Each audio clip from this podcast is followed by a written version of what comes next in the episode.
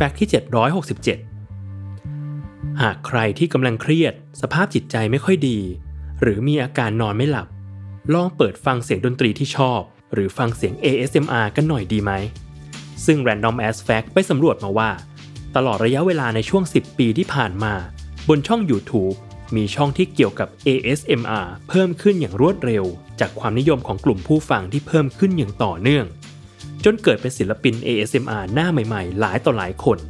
ทำช่อง YouTube ขึ้นมาเป็นของตัวเองรวมถึงพัฒนาเทคนิคการอัดเสียงและหาทิกเกอร์ใหม่ๆมานำเสนอแต่ถ้าหากถามถึงผู้บุกเบิก เอ เอส เอ็ม อาร์ เจ้าแรกๆในช่อง YouTube Bob Ross น่าจะเป็นช่องแรกๆที่หลายคนนึกถึงหรือที่ใครหลายคนคุ้นหน้าคุ้นตาในรายการ The Joy of Painting รายการที่สุดแสนจะเรียบง่าย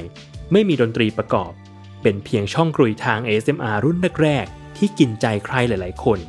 เพราะในคลิปจะมีเพียงแค่ Ross ผู้สอนวาดภาพวิวทิวทัศน์ด้วยสีน้ำมันเท่านั้น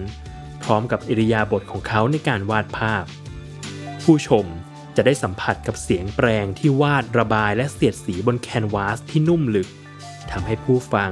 รู้สึกเหมือนถูกปลดปล่อยจากความเครียดทั้งหลายที่กำลังเผชิญอยู่พร้อมกับภาพวิวทิวทัศน์ที่เขาวาดก็ชวนให้รู้สึกผ่อนคลายเหมือนได้ร่วมออกเดินทางท่องเที่ยวไปพร้อมๆกัน